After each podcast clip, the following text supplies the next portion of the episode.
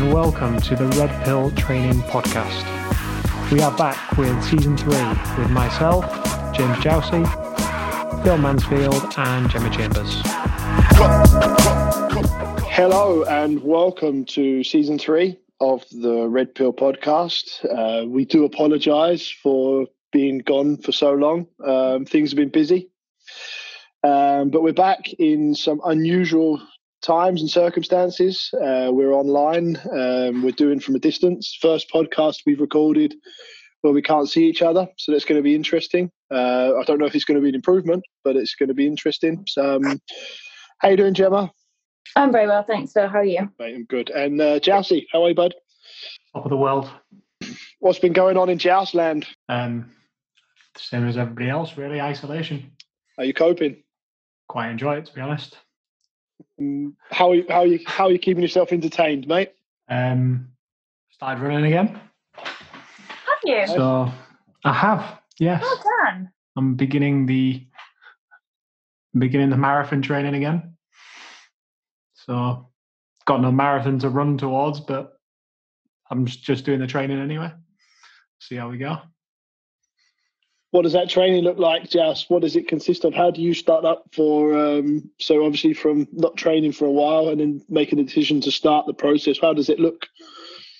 Um, put me shorts on, put me top on, stick me trainers on, go out running. Very helpful. Yeah, no, uh, just run every day. So I just go running super steady, 20 minutes.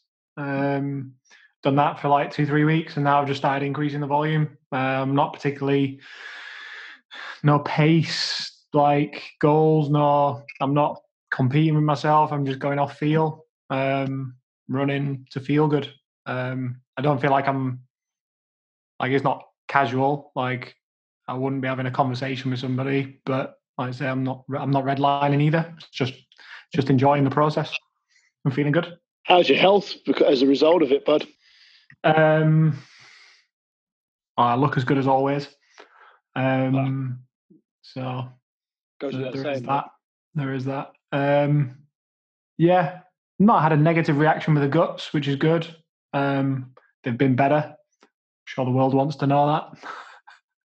I Um, did. yeah. Sorry, sorry, not the world. No, it's, all- it's all going well at the moment. Um, feeling really good. High on vitamin C, vitamin B. I'm actually not sleeping at night now. Um, got lots of energy. Um, so yeah, it's going, it's going well. What about you, Gemma? How is your um, how are your fluctuations in training coming along? Do you know, I've got significantly more time to train, and we've got a little gym in our garage. So actually, training is going pretty well. Um, but I'm starting from the very beginning again because it's been such a long time. So yeah, very much going back to basics and just trying to build up a bit of strength. Yeah, and then going from there. Kelly, have you have you have you done Kelly recently? I will never do Kelly ever again. I've been traumatized by that workout. Oh, So thanks for that. I feel partly responsible. Don't don't feel partly responsible, Phil. It's entirely your fault. I did Kelly last week. On a side note, Did you? yeah, I did. Very good. Yeah, thoroughly enjoyed it. Good. How did, how did she feel, mate? How did I feel? How did she feel? There's always one, isn't there? There's Sorry. always one. That's all right, mate. Um, so, topic of the podcast is stability and flexibility, um, and how this podcast came about, or how this this episode came about. Interestingly enough, was um, uh, Gemma and I were having a usual discussion about uh, stability and flexibility, and we wanted to look at the literature as to how the two coexist within motion. I think there's, I wouldn't, I wouldn't go as far to say that the both topics have been extensively researched, but there's been a a certain amount of research done on stability itself and flexibility itself.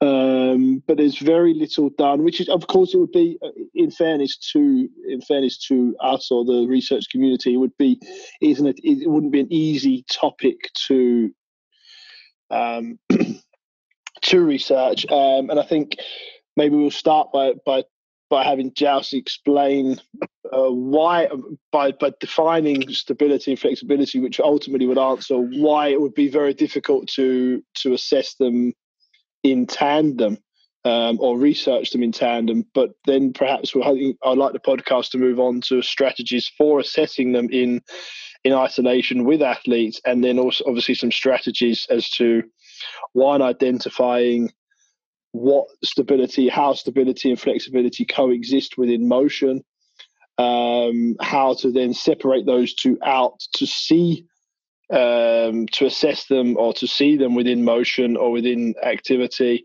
and then ultimately what strategies and techniques we'll be using to to help people with with with deficits in, in either area. So, um, so Jouse, if I could call upon you to start with, but just if you could just give us a brief overview of what your what is defined, what defined for stability and flexibility together, and then and then Gemma, if you could just jump in as well, and we'll sort of bounce backwards and forwards. And yeah, I can do that. Um, the, I mean, flexibility and mobility has been a, a bit of a buzzword within the industry for a bit. Or, in fairness, saying flexibility is kind of on the way out and mobility is on the way in within the fitness industry.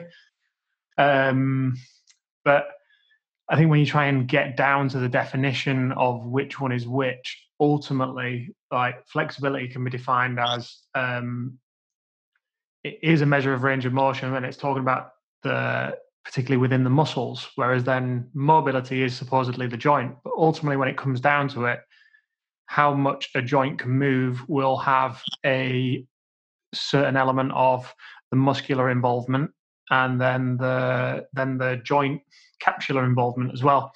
So effectively, the definition is flexibility is the measure of, of range of motion at a joint um, that is um, influenced by muscles, uh, ligamentous structures, and then obviously, of course, the nervous system. Um, so that would be the the flexibility definition. Um, stability uh, is then the amount of control displayed at a joint. Often, this st- stability is the ability of it to move, um, stay within a certain range of motion. So often, like the most stable athlete is the one that doesn't move as much. So when it comes to knee rehabilitation, being able to keep that knee tracking directly over the toe, having no valgus or varus deformity. So stability is the ability to control that joint um, within a range of motion. Uh, however, that range of motion, in the way it's defined, is then very much in a very small, uh, has a very small sway on what is determined of where it should be. Yeah, I I agree. I think one of the things I always found really interesting, especially sort of working with you guys for so long, is that stability sometimes is seen as stillness, and I don't think that that necessarily is the definition of, of, stability. So I think what you've just said sort of help clarifies that a little bit. So um, I try and give you an example of what I mean. If you look at people that work with core stability, they they sort of, and I have done in the past as well, sort of prior to this, try to keep the core and the lumbar spine as still as possible, and that is deemed to be stability. Um, and I think we're sort of moving away from that idea a little bit. I don't know if you agree or not. Yeah, I think I think um, absolutely, Jim. I think thankfully we are. Um, it's taken it's taken a while, um, and I think what what interestingly springs to mind as you talk about stillness is um,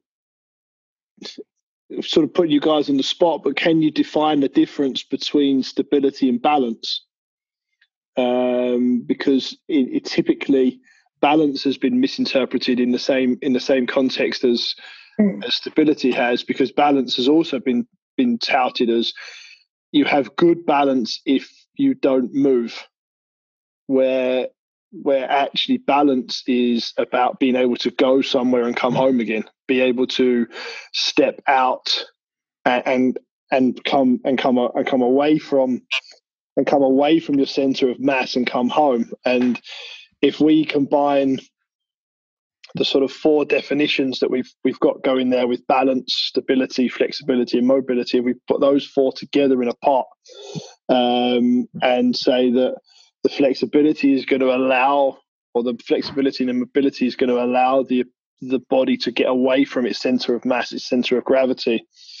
Um, stability is then going to provide a element of strength or an element of control to to get out away from center of mass and the balance is sort of the coordination then of the inter and intramuscular firing patterns that then allow me to not only not only complete the motion but complete the motion with success in terms of it, it looks like it's under control and then come home from and come home from um, uh, come home from wherever I've gone out from, from a center of mass, whatever position it is.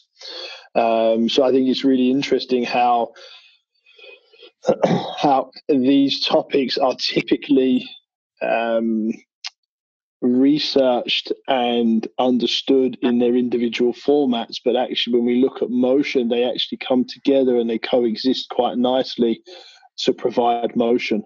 Um, just the if you were going, I this is putting you on the spot, but I don't necessarily expect us to have an answer, but I'd like us to sort of develop a discussion. If we were going to, if we were going to research these these areas, if we've defined the four areas there, the stability, flexibility, balance, um, and mobility, if we were going to research these areas, starting right down the basics, just to give the listeners sort of an understanding of where where the research into these areas have come logically, where would you start? I mean, if we just take mobility and flexibility, it seems to be the easier easier way to do things.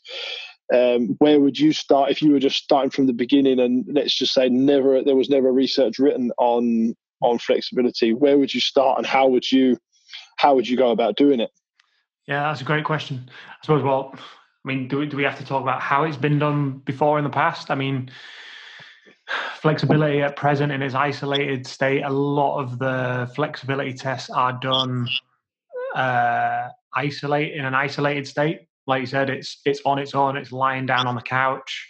It's lifting up of a limb and and de- determining how many degrees of hip flexion it is, and then and then a range of um, a range of motion was desi- uh, decided to be normal based off that group of people. Um, and that was actually quite a broad spectrum group of people that were in were, were in that testing group, um, which is why the range is so variable. Um, and that's where some of the problems come with then the interpretation of it all was you've got you then if you we then take that group and if we go right well actually what we're going to do now is we're going to test the hamstring range of a group of footballers and that group of footballers are going to have a considerably different hamstring range score test versus versus a, a ballet dancer. Um, like you just got two completely different groups of people with with different capacities and needs for range of motion within the hamstring and forces that that have been going through the body to to create that necessary adaptation so i mean that's that's where it's come from but then you uh, speaking to it's quite funny when you every time I see a dancer or a ballet, someone who's come from dancing or martial arts, and is I say, "Oh, you're flexible," They're like, "Oh, I'm not flexible," and it's like because in their head, on their scale of flexibility, they should be able to do the box splits, the front splits, and and all these different things, and and depending on their their environment that they've been brought up in, will make them decide whether they are flexible or not. So where would where would I start my testing? Which was the question coming back round. Um, yeah. Um, I mean, based off based off how we do it now, it it, it is well. Can I position the joint as I, I've got to be where where the issue comes, which is why people have now decided that this is mobility because this is the the active range of of joint uh, sorry your what you can actively display as your range of motion at a joint which is where mobility came into the to the scenario over flexibility which was deemed as more passive i think if what we were actually going to do was go well can I put the body in an environment where I am I am testing all structures? Um, and by structures mean that well, can we test the nervous system? Can we test the muscle um, and then the joint in in one environment? So therefore, it would be standing up. Um, so it would be yes, I'm going to do a standing hamstring stretch uh, with my foot up on a box uh, and I'm going to reach down and get them to try and touch the toe, and then we see where the range of motion is there because we we have to appreciate that. Um, I think I'll go back go back to a story of when I did my sports therapy. Uh, we did the the active we did the passive joint range of motion test and the girl that i was partnered with at the time like she picked my hamstring up and just laughed at me and was like oh is that it um, and then we did her hamstring test, and hers was like way beyond the 90 degrees. And then I just for fun was like, well, let's have a squat test. And she's got about 30 degrees of hip flexion in a squat, and I can get all the way down in a squat. So for me, that that shows that. Well, it, it proved where the thought process where we we've been working for a long time of well, there's uh, that that one isolated aspect of of uh, flexibility testing doesn't mean anything in that dynamic movement environment. Um, so therefore, that's that's where I'd be sending my tests down that avenue and wanting to do some some research there. Um, but does that then throw too many um, too many variables into the testing procedure? Yeah, what do you think there, Gemma? Yeah, I I think Jazz is right. I think there's a lot of variables that you'd have to look at for that to be and I think you'd have to define what you're sort of aiming to achieve first of all. So, is it that you're trying to see how they can perform a certain movement, and then you'd need to look at which movement would you want to see, and I think that would then go back to well, what sport are they looking at? So I think, yeah, I think it's hard to sort of really start somewhere almost without, and I, and I wonder if that's why historically they have done the whole we myself included have done the whole well how long are your hamstrings or how tight is your calf um, but it's just trying to find a bridge between that and then the, the sort of i don't like using the word but more functional movements. So i think it is yeah I, I, I don't have an answer for it in terms of what we where we should start but i think it's interesting. Yeah I, I, exactly and I, I completely agree and i think we I think this is the crossroads we come to with with research, um, and particularly as evidence as, as is as is now called evidence based coaching or evidence based training or evidence based therapy or evidence based this is is starting to be or is more and more the buzzword in things is is it seriously it seriously creates some issues and some tensions. Um, because if we are genuinely going to go down this evidence-based medical medical world, which which I wouldn't be which I wouldn't be against in any way, shape, or form, um, we will end up um, laying people down doing PNF stretching for their hamstrings, um, and we will end up doing core stability models, um, uh, fixing fixing spines and etc. etc. And and we we unfortunately wouldn't move past there currently. I think we have to be incredibly careful when we when we tout evidence based practice in relation to the quality of research that's actually out there and the and the logical sort of commonsensical understanding that that motion exists in in three dimensions or uh, sort of things coexist on their own. And just going back to Jouse's example they're having you have this we have this problem where, where you ask someone to bend forward and then you're you're you're assessing hamstring range you're actually we're actually not assessing hamstring range. We're assessing the ability of the body to overcome the path of least resistance to be able to get their hands as close to the toes as possible. Um, and typically we'll see knee bends, and that's the body bending the knee. I know we're talking very, very basically here, but we should be at the moment. Uh, the knee will bend, and if the knee doesn't bend, then spinal segments will contribute to the motion. And so we're already there where we're saying, okay, we are testing flexibility, we're testing range or mobility, whatever whatever way you'd like to parcel it. But we can't say we're testing hamstring range. Um, and you can then say, okay, we'll fix the feet and we'll we'll um, we'll lay them on a bench, which will which will help, um, and we'll and we'll lift their foot off of the bench, and then we've come sort of a step further away from from function or from from the function of the of the athlete. And I think and I think we're always going to end up butting heads with what we can sense and feel to be correct in terms of understanding the critical features of that sport, i.e., this person needs to be able to run at this speed, needs to be able to produce this amount of range of motion, needs to produce this amount of force. And don't forget, at the same time, uh, we have, at the same time as we have the flexibility research and evidence uh, progression, we have strength uh, evidence progression saying the person needs to have this range, this uh, optimal force velocity angles, which we can talk about, which for the most part are terribly managed, terribly researched, and very poorly represented. Um, but we can do that in another podcast. But these are saying, okay, this angle and this this amount of force is required to overcome this particular point.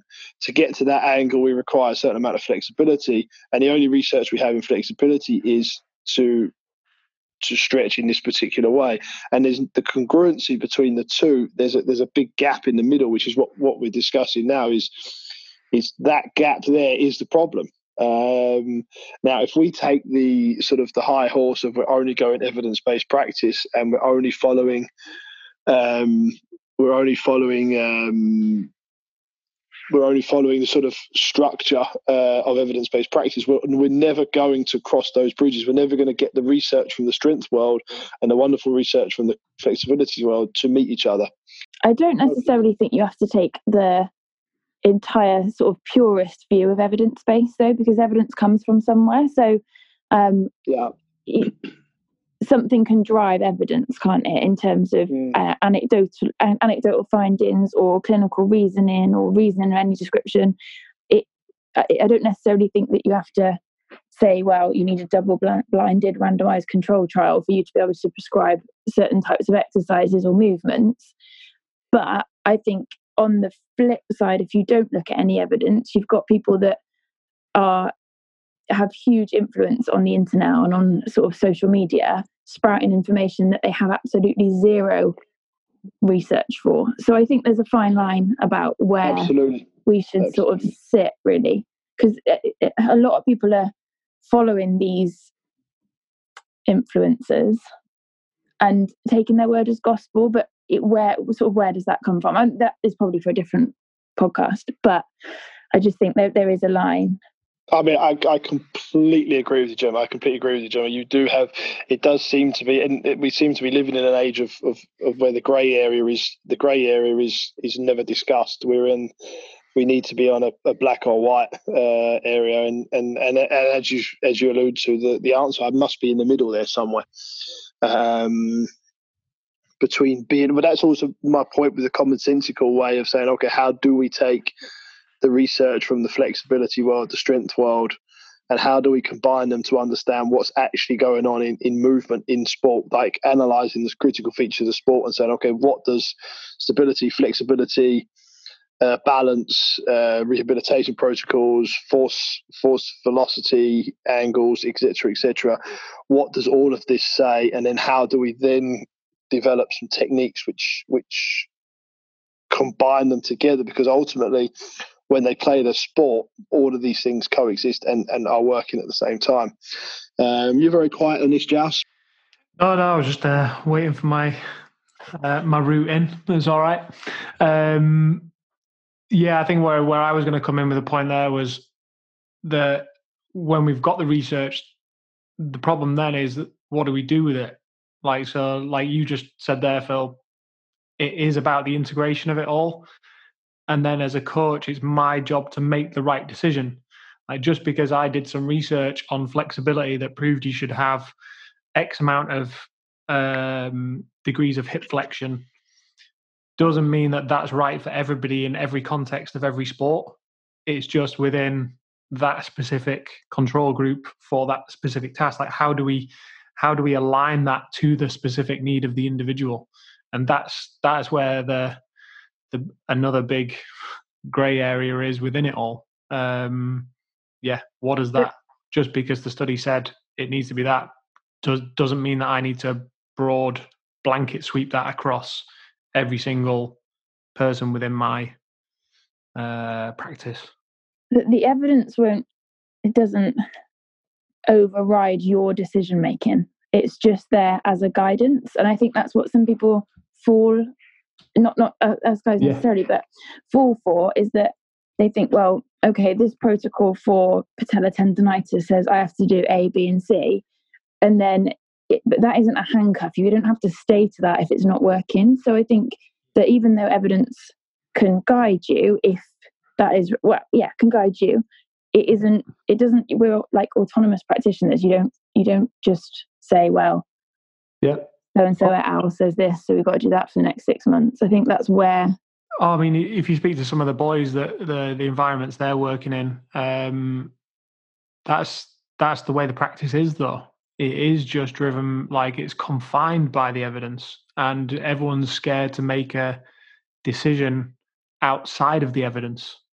Um, I don't. Uh, yeah, I, I mean, which which is which is the like yeah you, you, the evidence isn't everything and it shouldn't be but there's so many people that are literally just they won't yeah they won't cross they, they won't step outside of those parameters and that's i mean i'm being taught at the moment like yes to use the evidence but then actually there does come within it to say you are going to have to make decisions and judge the athlete that is part of um, part of the process but then how many people actually do that I mean, I completely agree with both of you, um, Gemma. You're you're absolutely spot on, mate. That that it has to be evidence has to be a guide, and as long as you're diligent uh, as a coach or a therapist, and then your diligence is that you are using the research or the evidence to guide informed decisions based off of your experience, then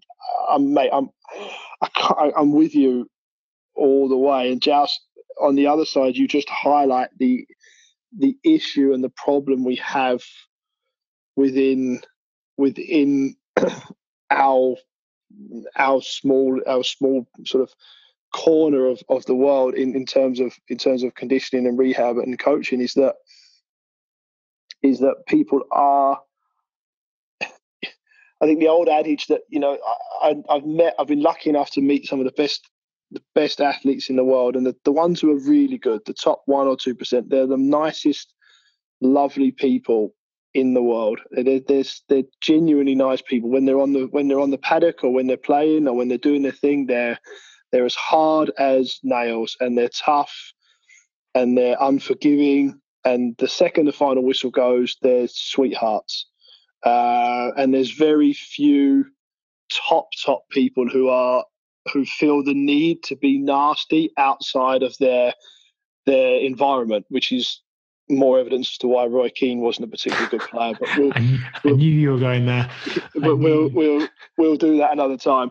But but use using that example when you do step off the top there, when you do come down into the into the, one of the reasons these people are such nice people is they just don't have the the residual insecurity. They don't have that sort of deep rooted insecurity, and that necessity to prove others wrong, necessity to belittle other people, and necessity to to feel dominance over other people. Um, and that's the the issue that you guys are describing there, Jimmy. You are the elite athlete there. You're absolutely right that in the perfect world, we should be allowed to, as coaches and therapists, do our best. We should be allowed to express ourselves. We should be allowed to take the evidence, do our absolute best with the evidence, and work on it.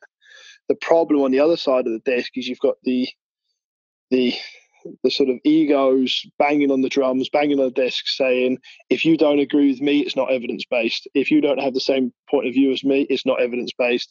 If you step off the line, it's not evidence based." And it's and it's it's it's a shame. I don't use any energy or time on it myself. Um, I'm pretty secure in my own strategies and techniques and the things I do, um, and I'm pretty happy with with the systems I've got running, um, and I, I, won't compromise them um, uh, for anyone. Um, but but the the others, the coaches out there, do live in a very very confused world. They live in a, they don't know exactly what they what they should be doing or what they should be looking or if it's okay to use that protocol because because of the sort of almost scaremongering and the insecurity and the the sort of the the, the drum banging. Um, just let's move on a little bit, guys, because I think, as, as you said, Gemma, we could talk about this for a long time. I think it's probably an important topic. I think we should give it its time. Um, but but but Jouse, I think you you talked about uh, previously. You talked about the um, the different elements come together while you're while you're a or while you're working with someone and you said the job of the coach was I can't remember your exact words but you said the job of the coach was was to determine what's needed at what point at what time and where it is. Could you could you for us could you go could you elaborate on that please? Could you go through how do you separate stability? Let's just start with stability and flexibility. How do you separate stability and flexibility? You gave a wonderful example earlier of uh, of a lady who who was very flexible in sort of supported instability. You gave her stability with a couch, and she had a lot of range. You took the couch away, you took the stability away from her, and she she lacked range. Where vice versa, you in a in a highly stable environment lacked range, where in an unstable environment you gained range. Can you elaborate on that with some basic? I'd like you to give some techniques, some tests, some things you would do. What do you look at? What tests do you use? Uh, and how do you define and, and yeah, how do you note take? How do you how do you sort of move forward and where do you go from there? Yeah, so I mean, like you've alluded to within within the question there, when when you change by changing the environment enables us to basically get a better understanding of whether it's flexibility that's limiting them or whether it's stability. So if you if you're wanting somebody to to test flexibility. What we need in, to test flexibility in its own isolated environment, like that couch principle, was you put them in a completely stable environment to test joint flexibility. Now, the problem being that when that person stands up, now we've changed the environment. So now there is a yeah a different demand on the system. Um, the lying down on the couch is more stable than standing up but standing up is now standing on two legs is more stable than standing on one leg. So what we do when we're testing flexibility is we we have as many points of contact as possible to test the flexibility range. So yes, we need to test a left hip. So therefore the right foot needs to be on the floor, but then we need to have some kind of hand support with with uh yeah with both hands to basically give me a better a better understanding of of does that does that hip have the required range? Um, because if i don't have that hand support if i'm if i'm in that upright posture like saying it is important that that upright posture is there because as as we've already found in that one example i said before as soon as we change the environment you've got someone that presents as flexible but then moves and has no flexibility whereas myself i present as very stiff but then you change my environment and then i've actually got enough range um, so yeah, standing on the floor, um, you need to give that standing leg support. So that's where the hands come in because if I take the hands off, now I have a stability demand on that standing leg. So if that's working overtime, when we put somebody in an unstable environment, and for this description we use like the ice principle. So when I'm when we walk on ice, we we're in the most unstable environment we can be in. So our range of motion completely shuts down, and our stride length goes from being what a 30 to 60 centimeter stride length when we're walking down to probably about uh, 10 to 15 centimeters, making sure we don't fall flat on our faces.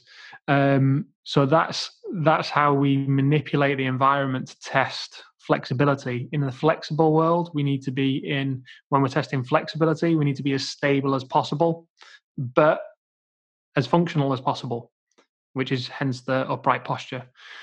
Flip side of that coin, when we're testing stability, like now we want to take all those points of contact away.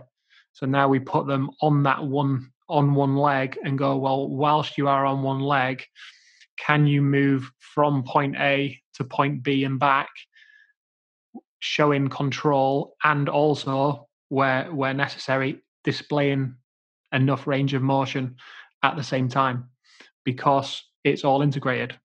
Like I said, the range of motion shut down when I walked on ice. So now I'm stood on one leg. Do I have the same degrees of dorsiflexion stood on one leg doing a toe reach forwards to 12 o'clock as I do in a stable position? No, you probably wouldn't. But if my requirement in my sport is to display dorsiflexion whilst being dynamic, then I need to be able to have display that dorsiflexion across a multitude of different environments. So that would be that would be how we manipulate the environment to test those two components, but um, whilst doing dynamic motion. Fantastic, buddy. Fantastic. Anything you have to add to that, Gemma? No, I don't think so. I think there's, um, yeah, I think that was pretty comprehensive, Jazz. Very good. No, I, I have nothing else to add to that, really. I was training. Rare, rare, rare occurrence. Um, more, re- more regular than me, mate. um, and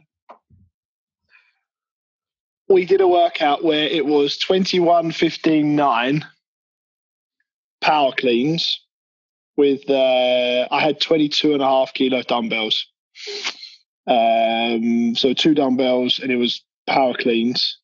And after each after each um, set i had to with one of the dumbbells have single arm overhead walking lunge for 12 meters. And then so you do 21 dumbbell cleans, overhead walking lunge, uh, 12 meters, and then 15 lunge, nine lunge, and then you got rid of one dumbbell, and then you did 21 snatches with one dumbbell.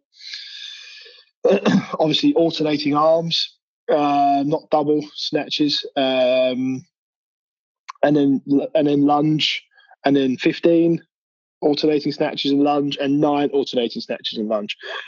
And on the set of 15 on the snatches, um, about three and a half minutes into the workout, of course, um, I um, turned and I came back and I, I said to the people we were going with that the rules were strict, that you had to get, like competition rules, you have to get both feet over the finish line, sort of the line where you're doing your snatches there. And I got, and I got within one and a quarter step from the finish line. And of course, being being efficient and not lazy. I I didn't want to do two lunges. I wanted to do one lunge. So I had the weight in my left arm, which is the weaker arm, very unstable on the left arm. And I decided to try to take a bigger step forward. Now these should these lunges should be six meters unbroken, so six meters out, six meters back. And I took the step forward and I took an extra step. And now I'm talking about four centimeters. I could feel it. I could sense subconsciously, and I could sense that fear as my foot was in the air. And I'd made the decision that I'm going to take the four centimeter bigger step for the lunge. And I literally, in a fatigue state, landed with my foot over the line um, and then collapsed. the dumbbell landed somewhere. the dumbbell landed to the left of me, and I landed to the right of me, and had to pick the dumbbell up and walk back the six meters. And I don't regret taking the risk. Um, but what happened there, Jouse? Or, or yeah, yeah, what happened there, Jouse? What, what I increased the mobility or the flexibility. I created a longer range demand. Admittedly, my inner sort of warning signals and my, my consciousness said to me, Phil, don't do that. But you know, stubbornness took stubbornness took over, um, and I went for it. and um, I didn't make it. Why is that, Jouse? What fails there? How do the systems of flexibility, how can creating a four centimeter range demand, a great a four centimeter greater range demand, collapse the system for strength balance? I lost my balance, I fell over.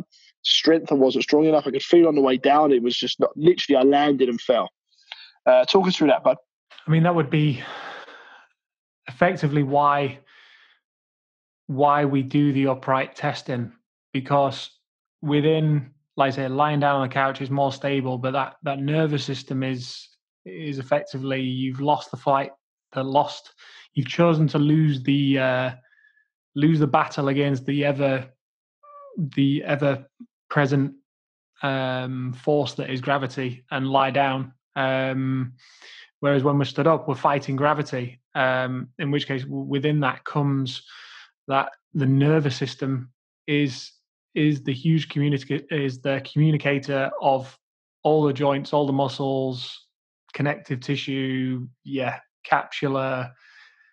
Um, it senses where we are in space and time, and it knows exactly where where our deeply where like that that subcon un, sorry subconscious your subconscious doubt your nervous system was telling you, I don't have that in my locker. And as that foot hits the floor, the the muscle spindles are sensing the extra range, um, the extra yeah, the rate of the stretch, length of the stretch going through the muscle. They are unable. They've not been in that position before.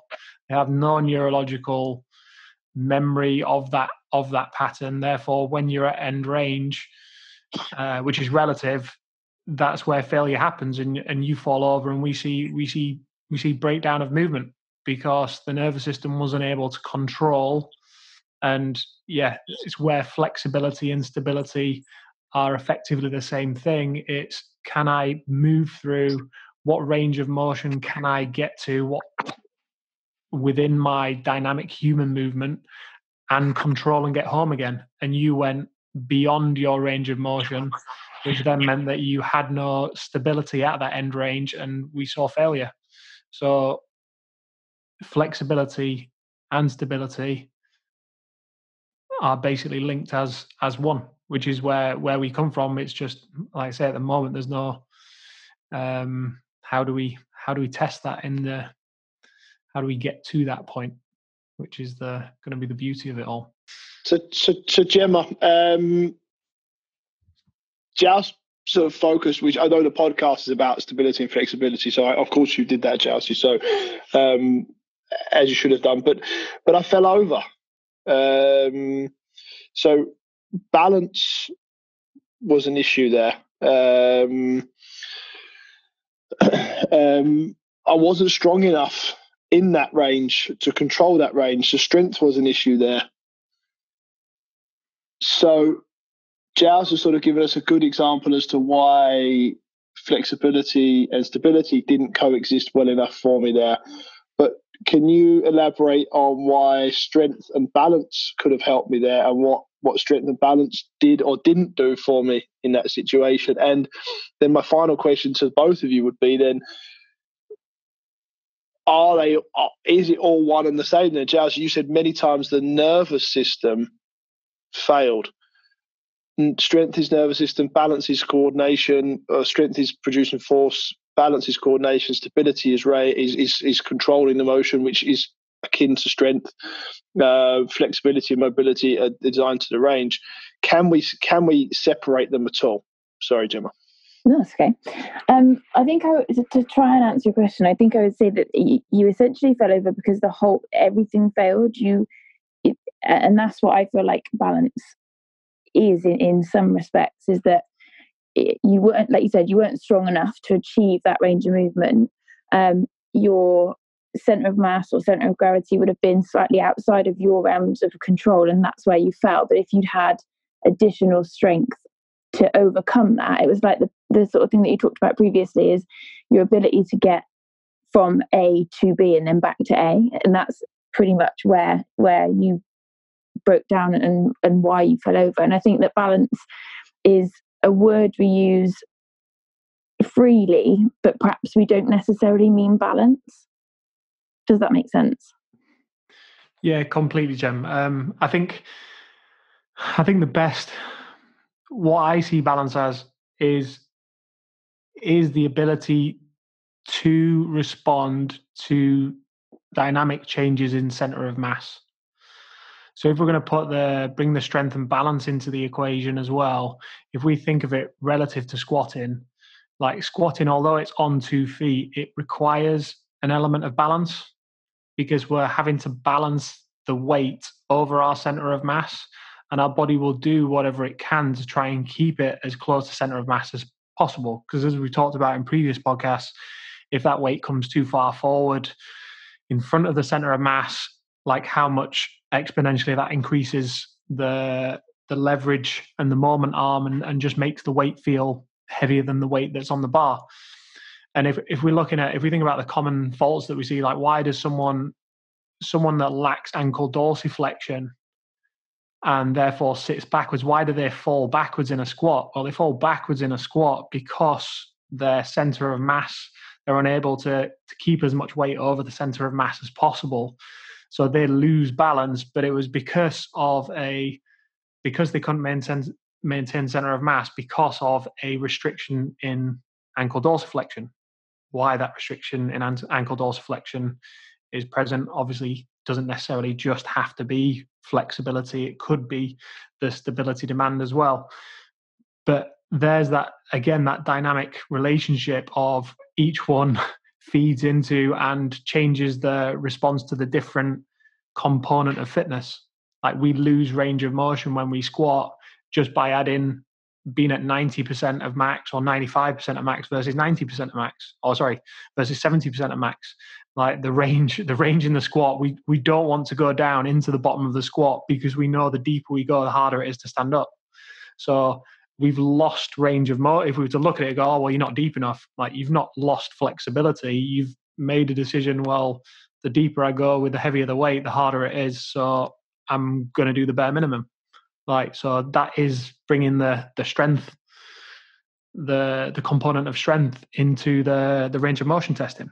Um, I, yeah, I completely, I couldn't agree with you more. I think that's one of the best examples. I remember sort of, uh, this is obviously anecdotal, but I remember starting CrossFit and I was constantly told that my mobility was poor in a squat, and I was told to do like mobility exercises, improve the range of movement of my calves or hips, whatever it might have been. Um, but it was it, as soon as you put weight on me, even a small amount of weight, my range improved significantly because I had something to sort of fight against and to help provide that sort of additional stability essentially.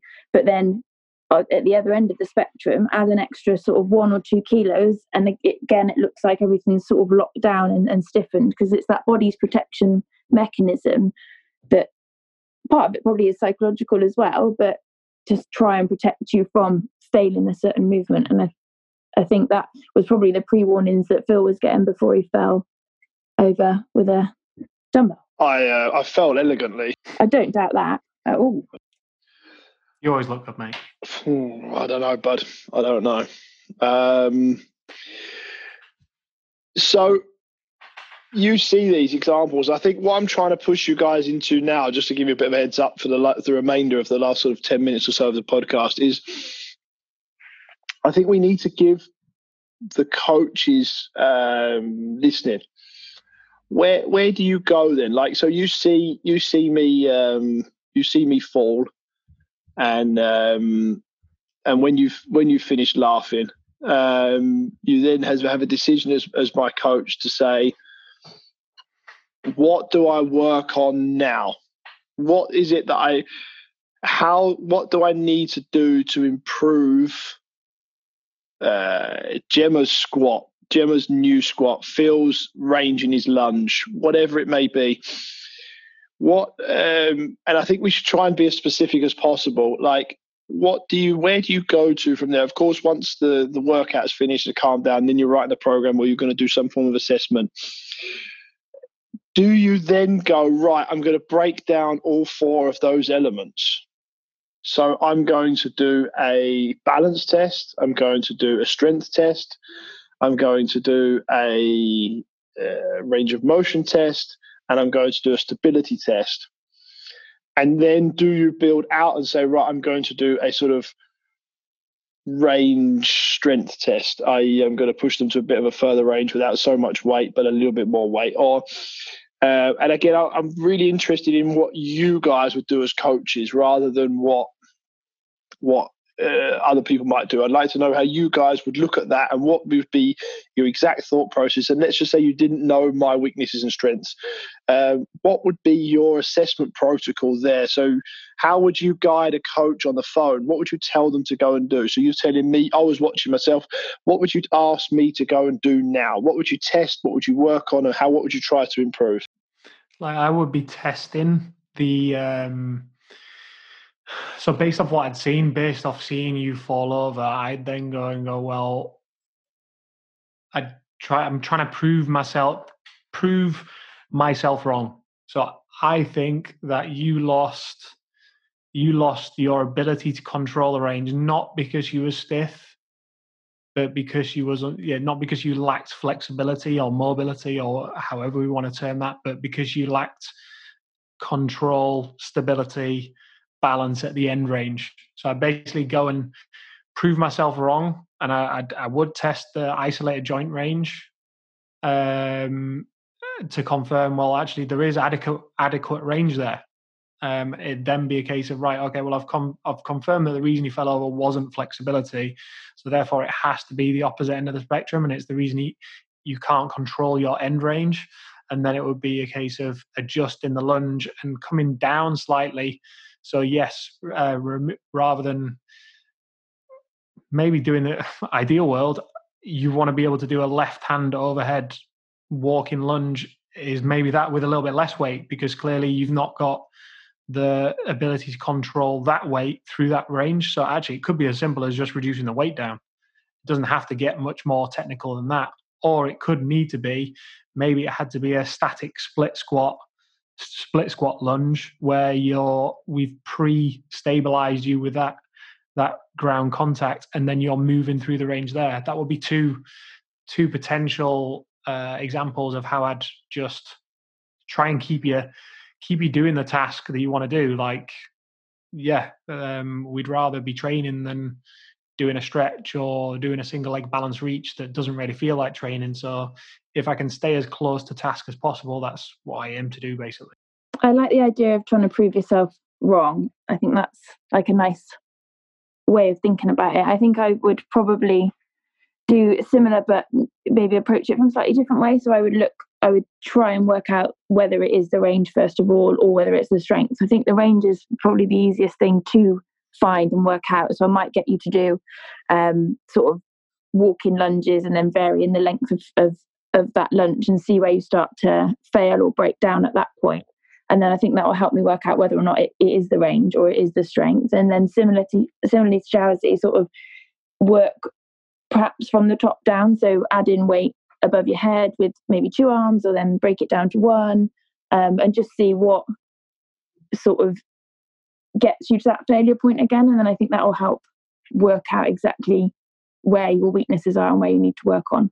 Yeah, okay. That, yeah, that makes sense. And I think, I hope that that helps um, helps people at, at, home. I think, um, I, yeah, I, I, think depending on the person, I think a combination of both strategies is is yeah is is, is highly possible. I think from there, then, so we've seen we've seen the lunge, we've seen the fall or your squat, and we've tested. We've gone away from them in their individual components, and we've tested. We've tested for let's just let's just say it was look it was a left leg lunge, so the left leg forward. So a classic one would be right and anterior right hip range. Did I have the range at the anti- right anterior hip to take that stride length? Um, and I, I often think one of the one of the ways to look at it would be because you could segmentalize the body and you could prioritize the you could prioritize how these elements worked together at different joints to contribute to the whole. So with a long lunge that way, left ankle dorsiflexion might not be as relevant as range as the right anterior hip for a longer lunge, whereas shorter lunge, left left leg dorsiflexion would be more relevant. So there, I'd look at probably right hip range. In that same, in that on that same token, left glute strength is is crucial to being able to push me up and get me out of that. So my brain would be going right. Let's look at right anterior hip in terms of range of motion. Let's look at left glute in terms of strength. Let's look at and here we're talking about localized. Um, and then we got we got the left arm up above the head, um, and the left arm. Let's look at left shoulder stability in terms of what is his uh, what is his capability to stabilize and hold. And now we're talking about holding something still, hold something still above his head for a period of time, and how does he trans then, transfer that force into his core? Does does he because he can his core then balance or has the can the intermuscular coordination um, and here we'd be looking at a distal acceleration um, can the distal acceleration of the left leg be controlled via the core through through a balance and then you sort of say well, okay so i've got a, a right leg balance exercise because essentially I'm coming from my right leg to land on my left. My left leg is in the air while I'm feeling, as you talked about, which I thought was really interesting, Jim, the sort of the that oh shit sensation. Oh my god, oh no, here we go. I'm, I'm about to land on my left foot as, as I could, I'd have felt in the air. I've got that right. So I've got that right leg balance issues going on there. I've got that right anterior hip mobility issues. I've got that left glute strength issue. I've got that uh, left shoulder stability thing going on, and I've got a general sort of systematic, um, systematic balance problem. I think that's when we look at it localized, and then we can build out from there and go to some more global strategies and say, all right, what happens is is balance a genu- is is balance an all round issue for this person, or is it a, a localized issue? And we do see that. I think it's it's very important as coaches that you do or we do have um, control or understanding of these left to right, front to back, top to bottom differences in in the elements of within the concepts and components of fitness, and and then say, okay, is it a system wide issue? Actually, it's not for me. I've actually got a reasonably good balance, so it's it's not a system wide issue. It's a a movement issue. It's a, a competency in this particular movement, which is good to know. Um, you look at move, you move on to you move on to range of motion. Um, is range of motion an issue? Typically, for me, it's not. I'm hypermobile in most joints. That that is an issue, so I move on. Then I move on and I say, okay, left glute. Does the left glute is the left glute strong enough? Absolutely not for me. Absolutely not, particularly my left glute. Um, you're looking at I do the lunges with the right arm above my head and I actually could lunge. If I had the bar, if I had the bar, or if I had the dumbbell in my right hand, I wouldn't have fallen. I'd have been able to make the step. So, left shoulder has some stability issues, and now I can start to boil down the elements of these these these coexisting um, the sort of the, elements, uh, and instead of looking at them how they coexist, breaking them down into their individual components, and then putting them back into the system and go, okay, so is system wide? System wide, I need strength. System wide, I do need shoulder stability. And then from there, I can start to develop strategies to work on that globally, because that will then, those global issues will then have an influence on other elements of my fitness. And so, one of the first jobs I think is we have to do, or, or the listeners that do have to do at home, is look at is this a is this a an exercise complexity issue in terms of some people are better at squatting and some people are better at lunging, some people are better at deadlifting, or is it is it an element of a particular joint? Is it a more local issue? And we can boil down. And you say, okay, I just talked about anterior hip, but there's also there's five, six, seven, eight different elements of the anterior hip which could be which could be restricting um, could be restricting uh, hip extension, um, could be several muscles in the left uh, side uh, posterior hip which aren't strong enough aren't powerful enough to overcome. And so, what's the difference between system wide issues versus localized issues? And using these testing, understanding these elements to then work on which one we're going to try and uh, try and develop as a as a localized and in a systematic uh, issue for the athletes. Um, how would you how would you um, how would you look at it, Jas? Would you would you agree with that? Was that, is that something you're doing?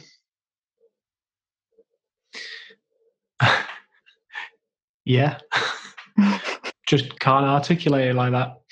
Cheers, mate. That's what you said, isn't it, Jas? That's what I said. Yeah, it's, it's what I heard. It's what I heard. Yeah, exactly. You just translated for the academic people out there. Oh, I don't know about that, mate. I don't know about that. Um, so, I think that's probably a nice, um, a nice place to stop the first, um, the first podcast of the series. Um, we've got a a good series coming up. Um, we've got lots going on.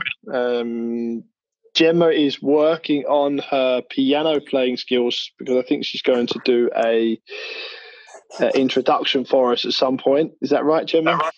Yeah, it'll take about two or three years, but I mean, I've got it in the bag. Even though it's keyboard. Well, it's not a keyboard. It's keyboard. electric piano. The rate at which we record podcasts, mate, you'll probably be able to finish it by the time of this series is done.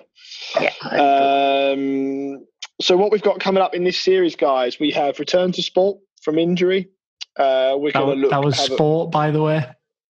Yeah, you didn't understand.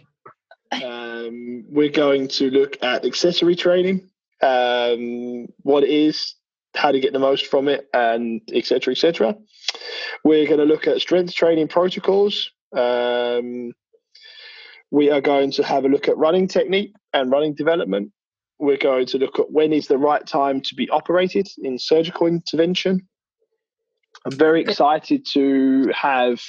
Uh, we're going to have two. Uh, we're going to do a guest podcast with two of uh, one athlete and one of our uh, red pill coaches who are both working as uh, practicing doctors, um, and we're going to have a look at the look at the CrossFit um, versus the world uh, debate um, in terms of the medical profession and have a look at it from a sort of uh, hopefully more balanced view uh, in terms of the impact CrossFit can have medically and the impact that it can't have medically. Um, we're going to have an, an episode dedicated directly to research and development, uh, looking at what's new and exciting in the literature, um, as in taping doesn't work, which we've always known, but now it's proven, which is great. Um,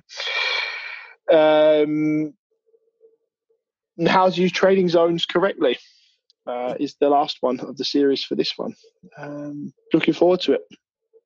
Um, good to be back on air with you guys. Missed you. It's actually worked all right, this format, isn't it?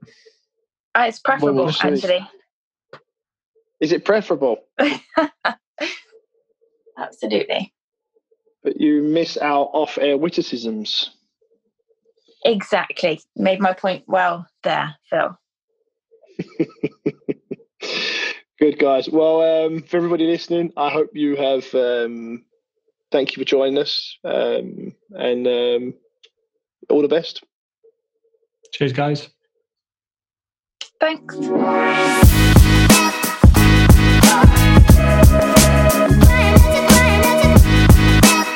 Many thanks for listening to this episode of the Red Pill Podcast, and we welcome any questions you may have on the topics we discussed today, and also any suggestions for future Red Pill training podcasts.